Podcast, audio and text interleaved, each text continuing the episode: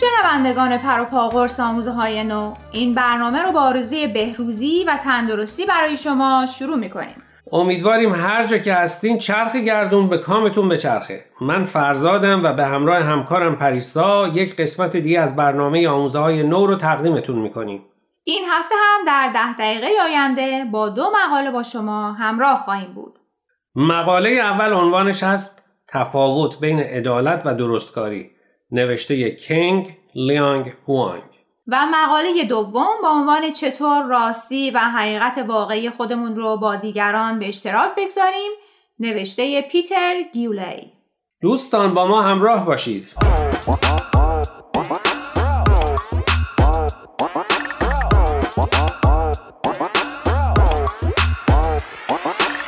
کنگ لیانگ هوانگ اصالتا تایوانیه. او کتابی به دو زبان انگلیسی و چینی درباره تجربیات روحانیش به عنوان یک بودایی، مسیحی و بهایی نوشته.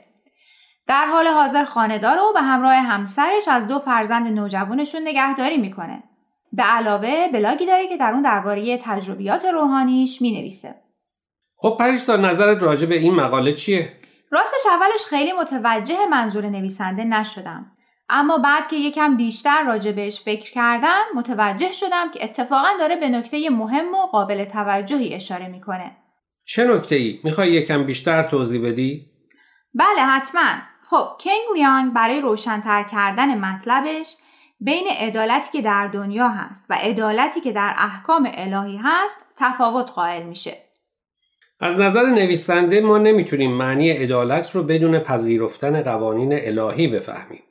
وقتی قوانین الهی رو رعایت کنیم عدالت الهی هم بر ما روشن میشه.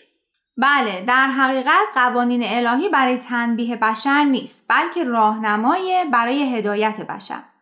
از نظر نویسنده قوانین الهی که با اومدن هر پیامبری روح جدیدی می‌گیرن به ما کمک می‌کنن تا این معنی عدالت رو بفهمیم. خب حالا سوال اصلی اینه که این عدالت چطور با درستکاری پیوند می‌خوره؟ خب این همون نکته جالب این مقاله است که اولش گفتم. وقتی قوانین الهی رو بدونیم و سعی کنیم اونا رو رعایت کنیم اعمال ظاهریمون با اون چه در قلبمون هست هماهنگ میشه و این خودش نشونه ای از درستکاریه. صبر کن خیلی تون جلو رفتی. منظورت اینه که یک معنی درستکاری هماهنگی بین اون چیزیه که در قلبمون میگذره و اون چه که در ظاهر انجام میدیم. یعنی اگر این دو با هم هماهنگ نباشن عدالت رو رعایت نکردیم. نه برای خودمون و نه دیگران. درست متوجه شدم؟ بله دقیقا. حالا ارتباط بین عدالت و درستکاری از دید کنگلیان برات روشن شد؟ فکر می‌کنم. تا حالا به معنی عدالت با این دید فکر نکرده بودم. خب یکی از دلایلی که ما خلاصه ای از مقاله هایی با دید افراد مختلف رو با شنونده ها به اشتراک می‌ذاریم همینه دیگه.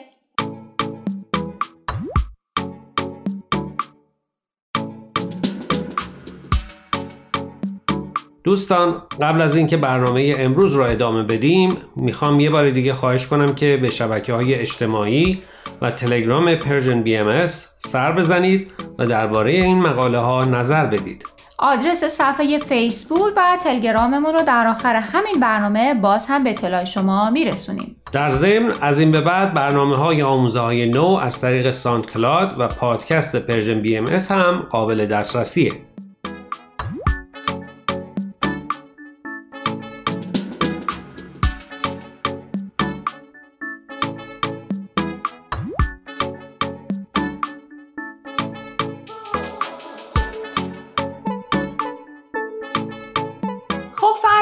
موافق بریم سراغ مقاله دوم نوشته پیتر گیولی امیدوارم اسمشو درست بگم. بله بله. اگه موافق باشی اول نویسنده مقاله رو معرفی کنیم. بفرمایید پیتر گیولی فارغ و تحصیل رشته فلسفه است. در حال حاضر به عنوان مشاور البته مشغول به کاره.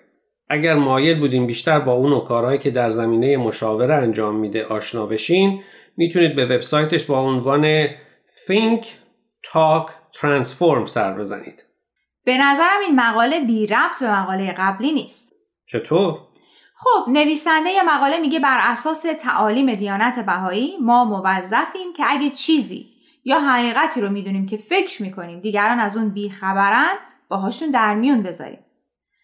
همونطور که می‌دونی حضرت بهاءالله بنیانگذار دیانت بهایی تاکید می‌کنن که این کار رو باید در نهایت مهر و محبت انجام بدیم اگه مخاطب پذیرفت که خیلی عمالی وگرنه نباید اصرار کرد بلکه اون رو باید به حال خودش گذاشت و از خدا خواست که اون رو هدایت کنه بله منم با نظر نویسنده مقاله موافقم که اگر چیزی رو می‌دونیم با دیگران در میون بذاریم و یا در کل نظرمون رو با دیگران در نهایت محبت و مهربانی در میون بذاریم. پیتر گیولی در جای از مقالش به اصطلاح دموکراتیزه کردن دانش اشاره می‌کنه که یعنی بست و گستراندن دانش بین همه اخشار جامعه نه فقط بین محققین و دانشگاهیان و علمای مذهبی یا گروه و طبقه خاص.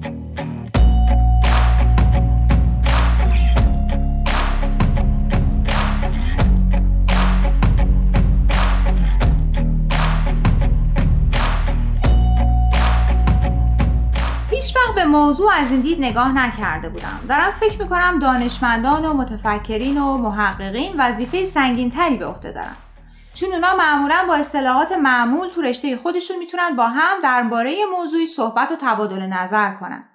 اما اگه بخوان همون مطلب رو با عموم در میون بذارن باید وقت صرف کنن و اون مطلب رو طوری بیان کنن که قابل درک برای عموم باشه. دقیقا. و همونطور که گفتی این کار آسونی نیست. اما اگر همه ما بخوایم به وظیفه خودمون عمل کنیم و دانشمون رو با دیگران در میون بذاریم باید این قدم سخت رو هم برداریم و اون رو به زبونی که قابل درک برای عموم هست در بیاریم. یعنی همون مفهومی که پیتر گیولی بهش اشاره می‌کنه دموکراتیزه کردن دانش.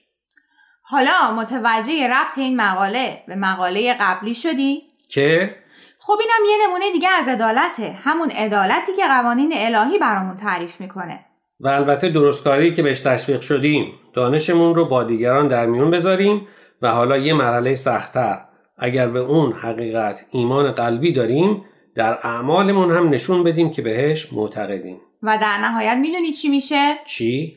فکر نمی کنی اینجوری دیگران هم بیشتر تحت تاثیر قرار بگیرن و احتمال اینکه حرفمون رو بپذیرن بیشتر باشه؟ چرا که نه درست میگی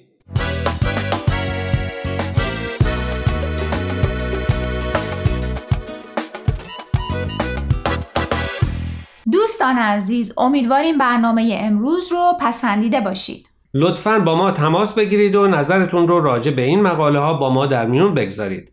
آدرس ایمیل ما هست info at persianbms.org اگر هم موفق نشدید که همه قسمت ها رو گوش کنید یا دوست دارید یک بار دیگه اونا رو بشنوید می‌تونید به سراغ وبسایت Persian BMS برید به آدرس persianbahaimedia.org در ضمن می‌تونید از طریق فیسبوک، تلگرام، اینستاگرام و Cloud Persian BMS به همه برنامه های ما دسترسی داشته باشید و برنامه ها رو اونجا گوش کنید یا از طریق این رسانه ها برای ما نظر یا پیاماتون رو بفرستید. اگر پادکست برنامه رو گوش کردید و خوشتون اومد به اون برنامه لطفا امتیاز بدین. خب دوستان تا هفته آینده که به سراغ مقاله های دیگه و نویسنده های دیگه از وبسایت Bahai Teachings بریم من پریسا به اتفاق همکارم فرزاد از شما خدافزی می‌کنیم. خدا نگهدار.